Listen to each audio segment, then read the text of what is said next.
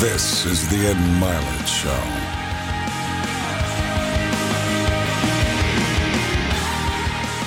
Welcome back to Max Out, everybody. You know, I pride myself on having the world's best on this show in a variety of different areas of topic. And today's topic, which is going to be mental health, brain health, I have America's number one psychiatrist with me. I have a man next to me who's done 170,000 brain scans on people from 120 countries and is a world renowned leader in mental health and mental well being. And he helps people's lives get better by helping their brains get better. And he's helped me in that area as well. And we're going to talk about that today. So, this is Dr. Daniel Amen. Thank you, my friend. Ed, thank you. So good to have you. He's got a new book out, everybody, that's coming out called The End of Mental Illness that you can either pre order right now or that you can order if you've watched this interview after the release date. So, the endofmentalillness.com they can get access to it or Amazon or anywhere else. Endofmentalillness.com or anywhere great books are sold. Anywhere they're sold, and you're going to want to get your hands on this. We're going to tap into it a little bit today, but I want you to read the book, so we're not going to get into all of it. But the term mental illness, that term, you don't like that so much. I hate it. And, and why is that? Why and do you I've hate hated it? it for 40 years. I decided to be a psychiatrist 40 years ago because someone I loved tried to kill herself. And I took her to see a, one, a wonderful psychiatrist, and I came to realize if he helped her, it wouldn't just help her. That ultimately it would help me, it would help her children, even her grandchildren. I fell in love with psychiatry because I realized it has the potential to change generations of people. But I hated that term because it's shaming, it's stigmatizing, and it's wrong because these aren't mental illnesses, they're brain health issues that steal your mind. And that one distinction just changes everything because people see their problems as medical and not moral. So it decreases shame and guilt. It increases compliance because people want better brains. Nobody wants a mental illness, everybody wants a better brain. Mm-hmm. And it also increases forgiveness and compassion from their families. No one is shamed for heart disease or cancer or diabetes, even though all of those have lifestyle contributions to them. Likewise, no one should be shamed for bipolar disorder, ADHD, depression, panic disorder. Hmm. Get your brain right, and your mind will follow. You know, you would get your heart treated. You would get a broken leg treated, but that shame factor causes people not to get help oftentimes, and then that situation can exacerbate itself. Let's talk about some basic things first, and then we'll get a little bit more detailed. Because I know everybody right now is- that was driving, a lot of them are pulling over now and getting their notepads out because now they know the topic and they know who's on the show this week. And I'm curious, or those of you that are watching on YouTube, you'll do the same thing. Let's start with something very basic, which is your approach overall, the, the, just the standard approach of. Tell them what the four circles are. Would you would you discuss that for a second? So, when I was in medical school, our dean, I went to a Christian medical school, Oral Roberts University, and the first week the dean comes in and he says, Never think of your patients as their diagnosis. Always think of them in these four big circles. And on the board, he wrote biology in the first circle. So, it's the actual physical functioning of your brain and your body. Um, and then he wrote psychology with the next circle. And this is your mind and how your mind works. And I also think it's your development, it's your successes, it's your failures, it's your relationships, your dad and the, the past that still breathes fire on the present. And then the third circle is the social circle. It's who do you hang out with? Um, you become like the people you spend time with. You know that. Absolutely. And then the fourth circle is the spiritual circle, which is, well, why the heck do you care? Why are you on the planet? Right. What is your deepest sense of meaning and purpose? And so often people go see a psychiatrist and they tell them their symptoms, I'm depressed, and then he'll give you a diagnosis with the same name, oh, you're depressed, and then he'll give you an antidepressant, completely ignoring the other three circles. And I'm known for our brain imaging work, and people really sort of peg me in the biology Yes. circle, but we can never forget you have a mind, and so many people's minds are undisciplined. Mm. You and I talked about the ants, Yes. the automatic negative thoughts that steal your happiness. Tell them this because you've helped me with this so much. And this concept of ants that you just described has helped me so much because I think I was sort of the king of, of a little bit of this the wrong way, even though I'd produced all these results in my life. Uh, the jets and the houses and the great family and all those things, but I kept why why do I not feel better? Why is it that everything isn't perfect all the time? I found out through you it's not supposed to be perfect all the time. But this ants concept is I want everyone in the world to hear it. So please share. So you, you have such a strong spiritual circle and such a strong social circle, but your brain wasn't as healthy as it could have been. My brain, right? And your mind, mm-hmm. a bit undisciplined, so mm-hmm. many of us are, because they mm-hmm. don't teach us this. So um, many years ago, I had a really hard day at work. I saw four suicidal patients, and that's stressful. Mm. I saw two couples who hated each other and mm. two teenagers who ran away from home. Mm. And I came home and I was stressed, and nobody was home except I had thousands of ants in my house. There was an ant infestation in the kitchen. And as I'm cleaning them up, when you're a medical student, you have to learn 50,000 new terms the first year. And so we're always making up um, acronyms and mnemonics as a way to remember things. As I'm cleaning up the ants, I think to myself, automatic negative thoughts. The thoughts that come into your mind automatically and ruin your day. And I went, my patients are infested with ants. And so I came to work the next day with a can of Raid, you know, ant and roach killer. Mm. And I just put it on the coffee table. I'm saying, we're going to kill these ants today. And then later it morphed into I got an ant puppet, an anteater puppet, because um, it's less toxic. But you don't have to believe every stupid thing you think. And that is such a powerful concept. So we'll talk a lot about tiny habits, smallest thing I can do today that'll make the biggest difference. Mm-hmm. Whenever you feel sad or mad or nervous or out of control, write down what you're thinking. Mm-hmm. And there are eight different types of mm-hmm. ants, all or nothing thinking, blaming ants, guilt beating ants, fortune telling ants. Identify it and then start talking back to it, right? I mean, I don't know if you were good at talking back to your parents when you were a teenager. Mm-hmm. I was excellent. So was I. And I have two that are very good at that live here. but but I was not any good at talking back to myself. Mm. And whenever you have a thought, unless you question it, mm. you believe it.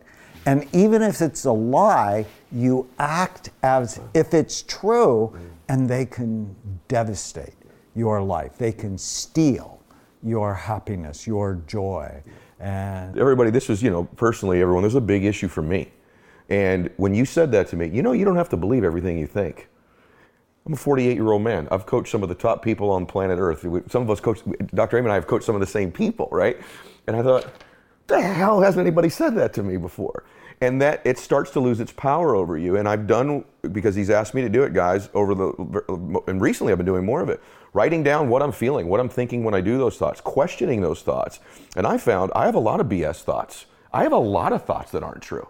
And the more I realize that, the more I'm cognizant of it, to your point, I've, it's lost some of its power over me. And in some cases, it's entirely lost its power over me. Is there a daily habit or one small thing you would recommend for people who are going, oh my gosh, I got a lot of ants, other than just being aware and writing it down? Anything else you would recommend? Whenever you feel sad or mad or nervous or out of control, write down what you're thinking. Okay. And then there are five questions I have people ask themselves Okay. Is it true? So I like to give the example I've had this thought. My wife never listens to me. So my wife has ADD. We did a whole show on ADD Yeah. together, and she can get distracted easily. And so I had that thought. My wife never listens to me. Question number one Is it true?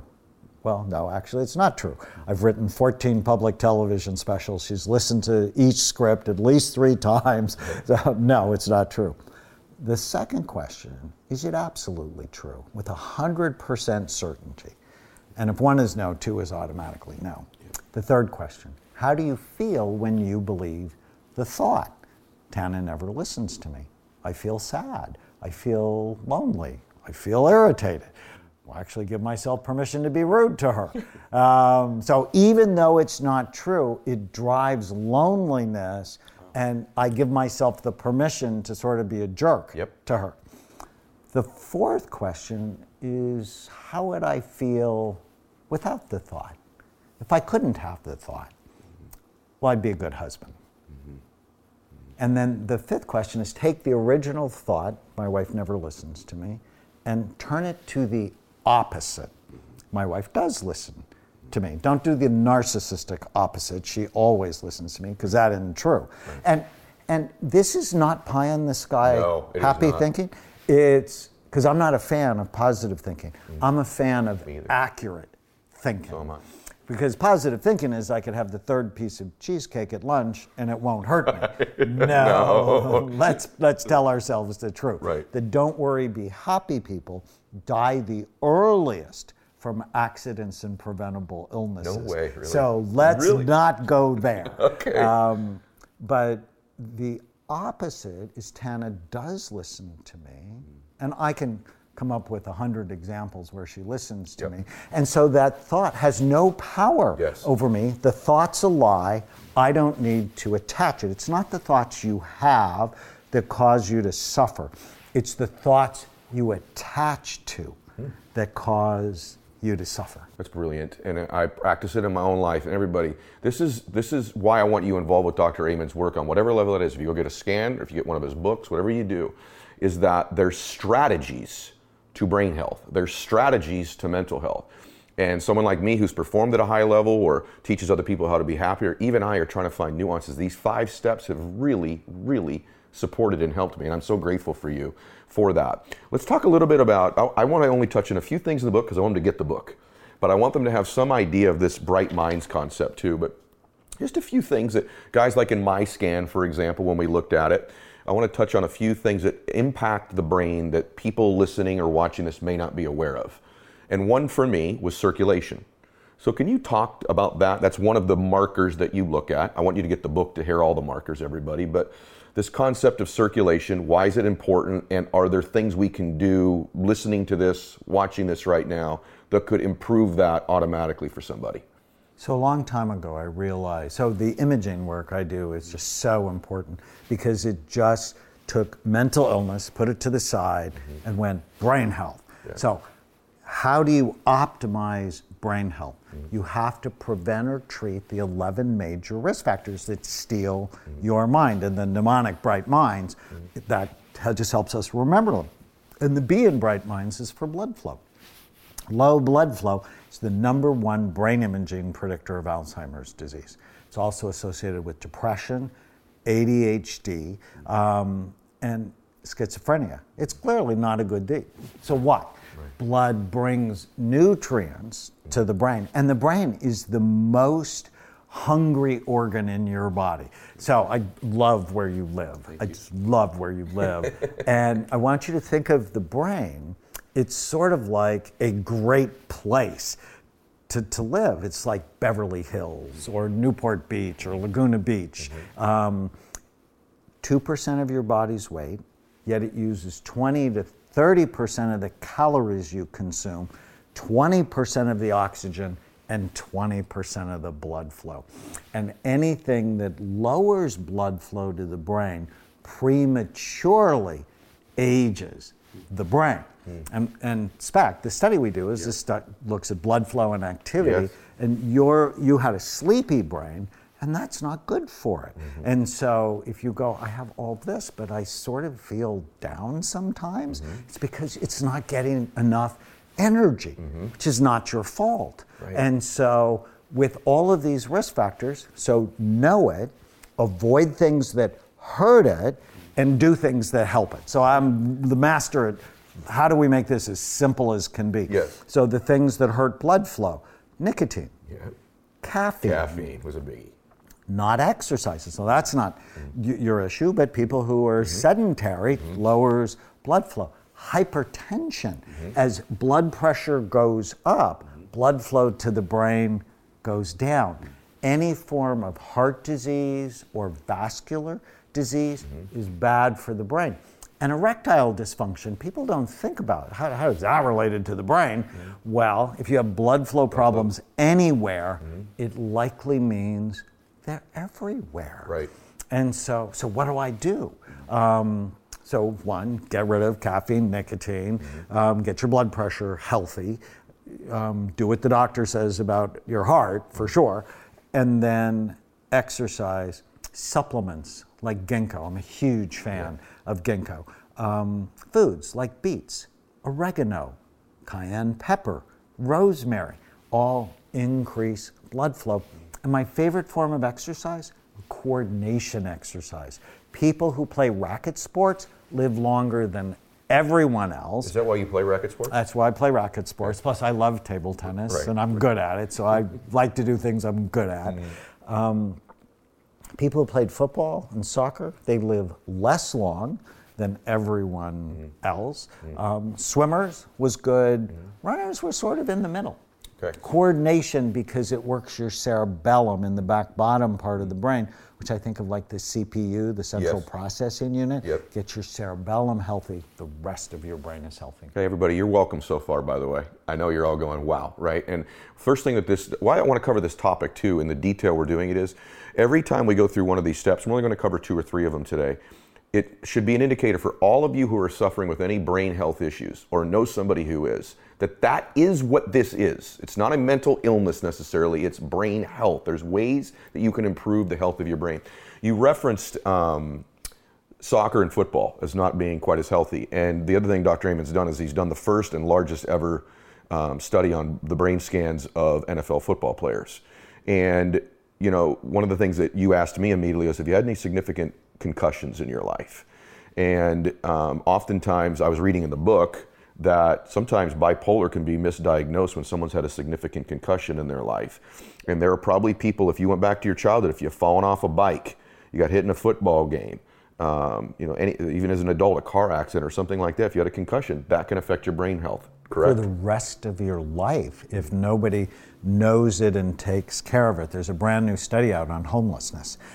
50% of the homeless people had a significant brain injury before they were homeless. If we don't put the brain in the center of the homelessness epidemic, we lose.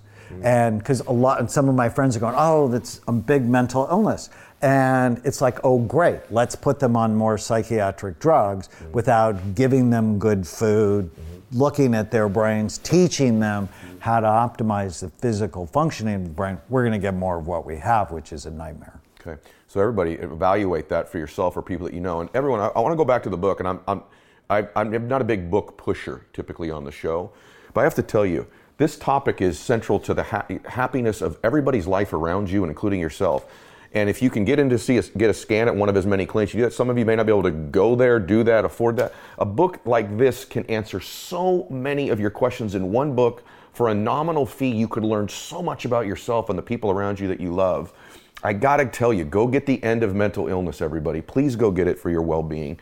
And it's been a, a, a game changer for me as well. A couple other little areas on the brain I want to uh, talk about. Um, can we talk a little bit? And by the way, guys, my brain when we looked at it, uh, you know, I'm a pretty functional person. When we looked at it, there was some you can see visually in these scans. My goodness, like mine had the holes in it and the spotty stuff, and you could see it wasn't as smooth as we would want it to be. And so it helped me understand why not everything's always perfect in my brain all the time, right? And even in my myself, sometimes I carried like I'm this guy who's making everybody happier and perform, yet I'm not always at that level. And it helped me get rid of any guilt or shame I had about that. What about the idea of you mentioned heart disease earlier too? Um, which er, more and more people are saying is inflammation oriented in the body. More and more dis-ease in the body has to do with inflammation. How about its impact on the brain? So the eye in Bright Minds, the first eye is inflammation mm-hmm. because it's a disaster for brain function. It's associated with Alzheimer's disease and depression. Mm-hmm. And so, and it's rampant. Mm-hmm. Why? Yeah. Over 90% of the population is deficient in omega 3 fatty acids, which helps quell inflammation. Lots of us have gut health issues, which increase inflammation.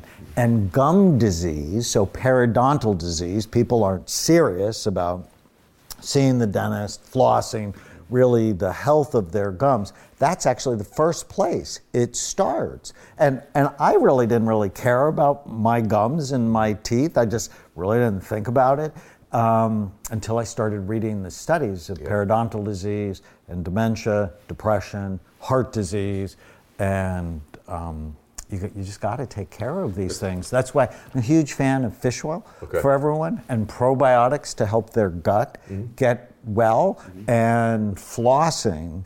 Um, and it's like I have to love how my immune system works. And so measuring inflammatory markers, there's one called C reactive protein, Okay. your omega 3 index. And I did a study, we looked at 50 consecutive patients who came to Amen Clinics. We took a drop of blood and we went, So what's your omega 3 index? It should be above 8. 49 of them was not above 8. No kidding. And it, it was terrible. It was just horrifying hmm. to me. Uh, I see, I knew my the cutting edge in people that are doing heart work. Everybody, you know, this idea that you can go to an orthodontist or, and get a, a study done of the bacterias in your gums, and if that's prevalent there, it's prevalent in your heart is a very dangerous thing with heart disease. I did not know that as it related to the brain. I didn't even know that even as we've been working together, and so that's a new one for me. Why the big uh, emphasis on vitamin D? Also, what does that do for us? And uh, and everybody uh, hopefully is writing this down too. But why is that such a big deal? So the second I in Bright Minds is immunity and infections. And vitamin D is actually the universal risk factor for illness. So the normal level is between 30 and 100. People who are above 40 have half the risk of cancer of those under 20. And when I first measured mine, and like you, I live here in Southern California, was 17. I was horrified. And when vitamin D level is low, leptin, the hormone that tells you to stop eating, doesn't work. People become leptin resistant. And when I took vitamin D, um, my appetite went away. Like I had been trying to lose like the extra 20 or 30 pounds I was carrying and tried every diet, but I was always hungry. And when I increased my vitamin, and my appetite went away. And, you know, I could lose the weight because I published two studies that says your weight goes up, the size of your brain goes down, which should just scare the fat off anyone. And I looked just Wow. this weekend. Some people are watching the Super Bowl. I'm working on my laptop, and I looked at 20,038 patients, and I mapped each area of their brain compared to their BMI or their body mass index. So we looked at healthy weight, overweight, obese, and morbidly obese. And it was a linear correlation. As their weight went up, the function in every area of their brain went down. My goodness. Which is just shocking when you think of 72% of Americans are overweight, 40% of us are obese. It's the biggest brain drain in the history of the United States. And now it's a national security crisis because 70% of people who apply for the Marines and the Army and the Navy and the Air Force, they don't take them because they're not healthy. And the Congress is going, well, we should relax the Standard. requirements. It's like, do you really want that? Do you want an unhealthy fighting force? I mean, I'm an army trained. I was an army medic, years, right? 10 years and the then. I was a, uh, a military doctor, an army doctor. And it's like, no, I don't want you to lower the standards. How does that make good sense? Right. Guys, this is just remarkable. Now let's talk about something serious. This is touchy. So, when is it in your mind? I guess you can't explain the exact situation, but there are people listening to this who have family who are on Lexapro or one of these uh, drugs that are being treated. So, they're being treated beyond natural treatments, but medically. Is there a place for that in your mind in certain cases? And um, I think someone who's obviously on those drugs should be careful, just carte blanche, getting off of them, obviously. But what is your feeling about um, pharmaceutical treatment in some cases um, for brain health? So I'm not crazy. Okay. Um, your brain can have problems just like your heart can have problems. And sometimes, if I had someone with real bipolar disorder, Yes. they should be on medication. Okay. Um, or it could cost them their lives. Um, someone with schizophrenia, you bet. They should be on medicine. But they should also be doing everything else Right. Okay.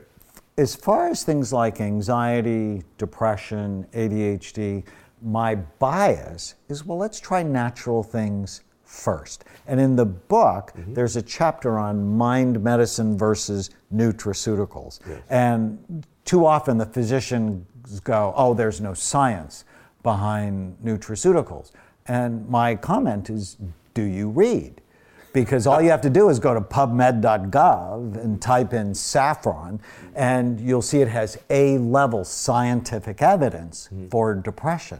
And as opposed to ruining your sex life, which many of the SSRIs like Lexapro do, mm-hmm. it's pro sexual, it will help your sex life. Mm-hmm. And so, um, in that one chapter alone, there's 286 scientific references, things like fish oil, SAMe, mm-hmm. saffron, St. John's wort. Mm-hmm. And, but if those don't work, and you're thinking of killing yourself, medication can be really helpful, but, but think about this 85% of psychiatric drugs are prescribed by non psychiatric physicians in seven minute office visits.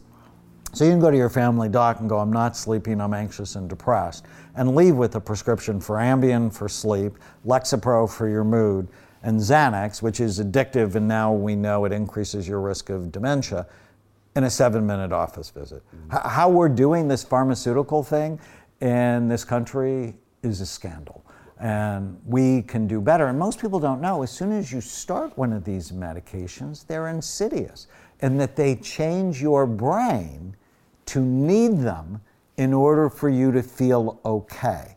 And so, why not? Well, let's do the natural things first, because in medical school they taught all of us first do no harm, use the least toxic, most effective treatments.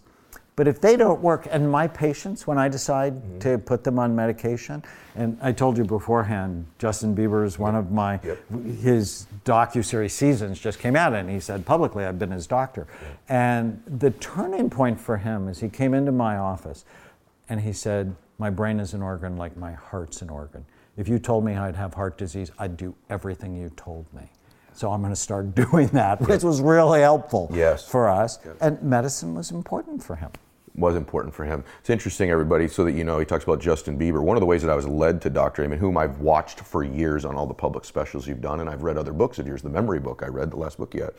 And um, the amount of people who have sat in these seats that after the interview that I work with or want me to work with them, so many of them also worked with you.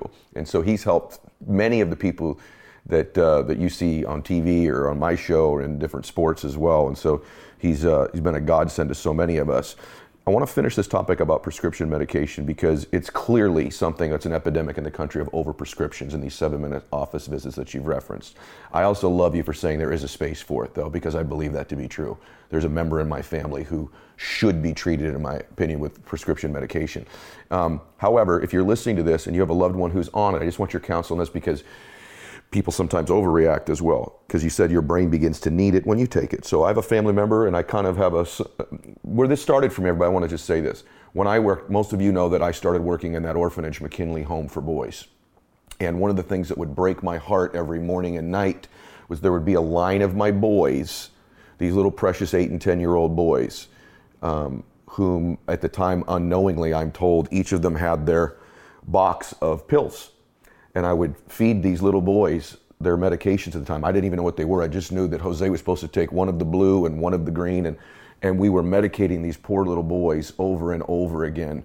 And the process of getting off of that medication someday is a dicey situation as well. So, what would your advice be that you're a parent listening to this and your kid's been diagnosed with a mild form of ADD and they've given them some medication for it, or you personally, you know, weren't dealing with your ants, weren't treating it. Uh, um, uh, with the different supplements that you could be taking, and you're on Lexapro right now or one of these other drugs, what would your advice be uh, for them to consider the process of getting off of it? How, how should that work for somebody? I know it's a hard question. Well, I, I think the first thing, before you even think about stop taking it, is work to get your brain healthy. Okay. And so know which of the 11 risk factors you have and attack each one of them as soon as possible. Work on getting your diet right, work on killing the ants, Okay. and then work with an integrative psychiatrist or functional medicine doctor who's really like they're measuring your vitamin D level, they're measuring your omega 3 index, they're, they're really working to optimize the physical functioning of your brain. And then it becomes much easier to decrease them slowly Okay. and see if you still need them. Okay. Right? So they're not the Antichrist, they're, they're not evil, Mm-hmm. but are they necessary for you? Got it. And, and, and if they are, we thank God for them. Okay. And if they're not, if they're more problems than they're worth, like I'm like a huge, like I don't like benzos, Mm-hmm. like Xanax, Klonopin, Ativans, um, Valium, all of those, because I see what they do to the brain. Okay. But I also don't want people to be so anxious they want to kill themselves. And so that you're always balancing can I do this naturally? And if I can't, I'm like embracing the medication. Okay, let's talk now about. Uh, thank you for this. I'm enjoying this so much, and I know the world's getting so much value out of this. Let's talk about self medication now.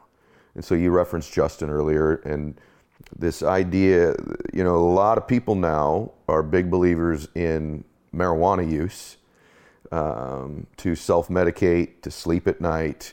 It's sort of gone from this area where, you know, it was for people with chronic pain, and that kind of line has moved now to where it's a culturally very acceptable thing. I wonder what your stance is on marijuana use. Yeah, I'm a bit horrified by the whole thing. When Cory Booker, so there's this presidential debate, mm-hmm. and Joe Biden is saying, you know, I'm just not sure mm-hmm. about this. And Cory Booker goes, Are you high? Like, it's been decided that mm-hmm. this is innocuous by, um, I published a study on a thousand marijuana users. Every area of their brain was lower in blood flow and activity. That's what I've seen over time, that it's not innocuous. Now, if your father in law, like my father in law, uh, was dying of pancreatic cancer, I'll go buy it for him because it helps him eat and it makes him more comfortable. But the two big innovations in psychiatry over the last couple of years marijuana for virtually everything and hallucinogens like ketamine. That These are the big innovations. And I'm like, well, what about vegetables? And what about omega 3 fatty acids? And mm. what about brain health, right? Mm. There, no one's talking about let's get this organ healthy. And I, I have friends who've smoked marijuana for mm. 50 years and they go, it's not hurt me at all. And then they come see me. And their brains are devastated. It's not a good thing. Okay. Um, and it's hard to break because once you let your brain do something, it's going to want to do it again. I mean, that's how habits uh, become formed, and stopping yourself is hard. And I remember, so my first clinic was in Northern California, right next to the Napa Valley. I have a clinic now in Walnut Creek, close by. And they were actually funding studies showing that alcohol was a health food. And so you probably remember this. It's like you have to have two glasses of red wine a day, it's good for your heart. It's total nonsense. Um, people who drink every day have smaller brains. And when it comes to the brain, size matters. It's the only organ where size matters. And uh, Millions of men are thanking you for that statement right now. But my wife's a nurse, and why does she put alcohol on your skin before she gives you a shot? Is it kills the bugs. Do you really want to be killing the bugs in your gut? You have a hundred trillion of them. It's the whole ecosystem. And they make neurotransmitters. They digest your food. They detoxify your body. They help you with hormones. No, you don't want to be killing them. You want to love them and take care of them because it decreases inflammation. So I'm not a fan. Less alcohol. love the answer. better. One thing he says to me all the time is love your brain, right? And and so if you if you're studying these brains and their circulation is less, the brain is smaller. That's an answer. That's all I need to know, right? I've never smoked marijuana, but if those of you that do, perhaps you should be listening today. A couple more factors, then we'll get into something fun, and and uh, I'll say thank you to you. Uh, in my case, cholesterol was a little bit of an issue for me. So we finish up my situation. So some of you that are out there on statins, this is at least something to be cognizant of. I've mentioned this. People, some have said to me, "Well, there's cholesterol in your body, but your brain makes its own cholesterol as well." How important is markers like your cholesterol measures for your brain as well? Because that's not talked a lot about in the book, and I thought I'd just ask you today. It needs to be a balance. Okay. And so, really high cholesterol, I'm talking like over 230 or 250, you want to be careful with, Okay. especially if it's high, um, little technical, B particles for LDL. So, people think of LDL as bad cholesterol. It's not bad cholesterol, right? They have big fluffy A particles that bounce off and they're just no problem little tiny demon B particles, they're the problem. So whenever you get your cholesterol done, it should be fractionated. Okay. So tell me about my LDL, basically. Okay. And 225 has actually been shown to go with longevity and cognitive function. Under 160, and a lot of cardiologists don't tell you this. They're like, statin, statin, statin. I want your cholesterol as low as possible. Mm-hmm but they're not telling you under 160 is associated with depression. It's associated with suicide, with homicide, and death from all causes. I have a brother in law who has heart disease, and his doctor is always pushing it low, low, low. And whenever he goes under 150, he calls me and he's like, I'm so sad. Yeah. I want to die. Yeah. And I'm like, and so I have to get on the phone with this cardiologist and go, it's a balancing act because 60% of the solid weight of your brain is fat. And cholesterol makes up a lot of that. Mm. And so you don't want it too low, which is why I'm not a fan of low fat diets. Okay. There's a lot, everybody, right there. You're, you're all these there are different factors that you need to be looking at. Okay, now off the medical stuff and the lab studies and those, any daily practices you'd recommend? We talked about ants earlier. Are there daily practices and strategies that someone right now says, I've got anxiety, I've got worry, or you know, uh, any of those factors, I'm not focused enough, I'm not happy? What would be a daily practice you would recommend?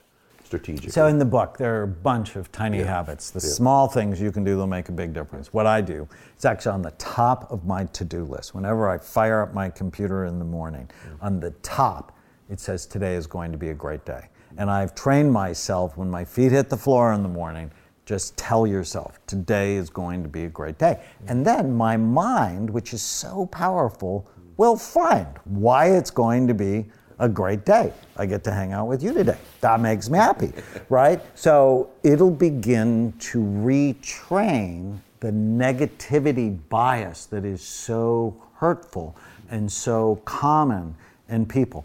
And then I have a practice before I go to bed at night. I um, say a prayer, mm-hmm. and then I go, What went well today? And I'm always amazed because, like you, I'm busy and I just like sort of get through my day. But I find these nuggets of awesome experiences, and we just um, adopted my two nieces, who actually dedicate this book to. And at breakfast, why is today going to be a great day?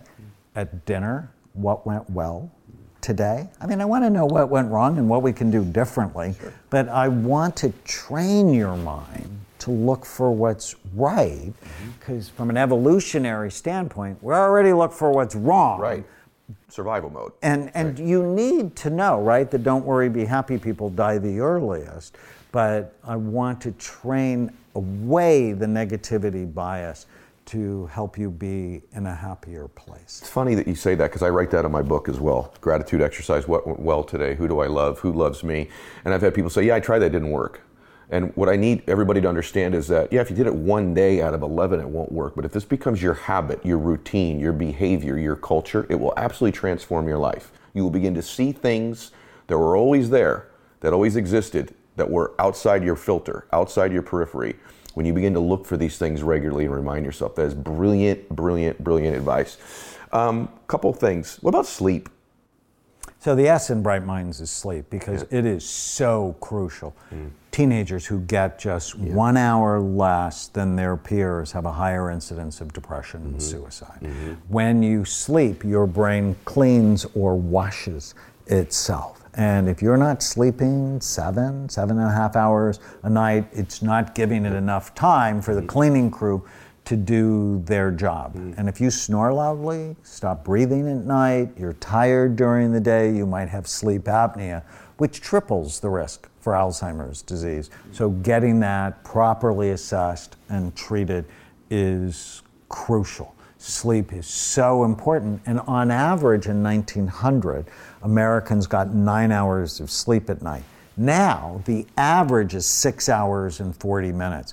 You can't go through that big change in such a small period of evolution without a dramatic negative impact on the population. And a lot of it is the blue light and the gadgets. So I'm actually a fan of blue light in the morning, Okay. but not after dark because it Stay on- decreases. You talk a lot about social media contributing to um, brain health issues. So would you just reference that as you go through? Well, it? in the book, I love this writing device that basically said if I'm an evil ruler and I wanted to increase the incidence of mental illness in America, what would I do? And I'd create free social media apps that make everyone else's life look amazing, and by contrast, yours sucks. Um, Be one of the first things I do. And the kids who spend the most time on social media have the highest incidence of depression and obesity. You have to be very careful with the gadgets. And the gadgets were purposefully made to be addictive. They're after mind share. So, you know, in the grocery store, um, the bottom two shelves go after your children because they're going after stomach share. How much of your stomach share can I get? But um, for Silicon Valley, it's mind share. And I don't want them to have my mind. I want to be careful, but the variable reinforcement, they, they know exactly. It works just like Vegas. So brilliant. I was just picturing a teenager and these combination of factors, all the, the exposure to social media, blue light, they smoke marijuana, their diet is terrible, they're a bit overweight. Um, And then think of pornography. That y- you know, I mean, when you were and I were young, if we could find a Right, Playboy, Playboy, magazine, right, that was like right. awesome. Right. But now on their phones, yeah. Or their friends' phones, if their parents are smart enough to put parental controls on, which they absolutely should, they have free access to something that will shrink their frontal lobes. Now, why don't you want frontal lobes that are smaller? Because they run your life. That's the CEO, the executive of your life is in the front third of your brain, and exposing you know, young boys to nonstop pornography is a disaster for development. You're so amazing. I love you, by the way. Thank you for everything you've done for me. There's probably something I didn't ask you today, or an idea or a thought you have about brain health overall, or your mission right now, the book itself, The End of Mental Illness. What would you just want to Well, you, everybody? we didn't talk much about the imaging. It's like, well, why, are, you know, because I've gotten myself into all sorts of hot water with my colleagues. I'm a distinguished fellow of the American Psychiatric Association, but probably have more psychiatrists hate me than any other psychiatrist in the world. Yeah. Why? Because I think if you don't look, you don't know. And we need to stop lying about that. When uh, in 1979 I decided to be a psychiatrist, I tell my dad, and he asked me why I don't want to be a real doctor, why I want to be a nut doctor and hang out with nuts all day long. And my dad didn't get Father of the Year award, and he hurt my feelings. But 40 years later, I completely get it. Um, what medical specialty never looks at the organ they treat? And that's just dumb. It's wrong. And the fact that I look, and that's why we built this big database. And despite incredible opposition, but it's the stories that it's like if I don't look, I don't know. I mean, that's why we went up against the NFL because the NFL said, oh, there's no long term evidence that playing football causes brain damage. And I'm like, are you dumb? The brain is soft, the skull is hard, the skull has sharp, bony ridges. If you went, hey, Daniel, single most important thing you've learned from 170,000 scans, mild traumatic brain injury ruins people's lives. And nobody knows because nobody looks. And so in the book, I really, you know, I plant my position really clearly. If you're struggling and no one's looked at your brain, well, how would they know what to do based on what you tell them? Mm. Really? Would a cardiologist act like that or an orthopedic doctor? Mm. No. Mm. And so I, I know the title is not going to get me more friends, but it's not mental illness, it's brain health issues. Get your brain right, your mind will follow. I think you're so important. You've been so important in the world for so many decades because of the work you've done, but right now, maybe the most important.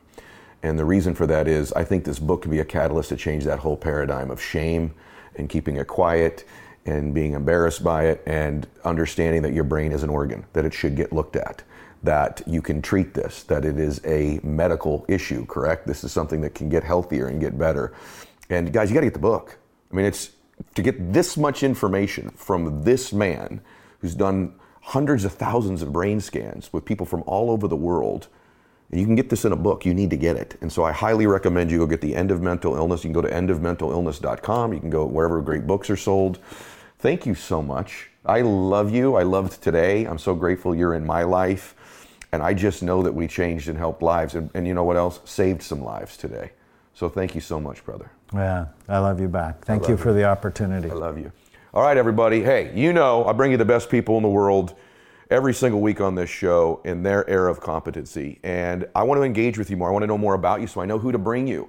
And so, for that reason, every day on Instagram, and it's a lot of work, but I do the max out two minute drill every single day on Instagram so that I can connect with you. I read all your comments, thousands of them. And so, here's how it works. When I make a post, I make them at 7:30 Pacific, 10:30 Eastern every day on Instagram. When I make a post, if you make a comment, you're in a drawing every day to win. The other way you can get in the drawing is to make a comment on people's comments so you're connecting with each other. Thirdly, if you miss the first two minutes, just make a comment every day on the five posts I make every week.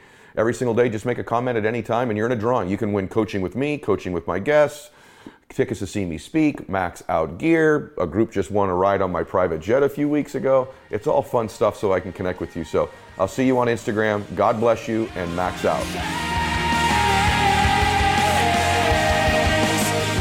This is the Ed Mylett Show.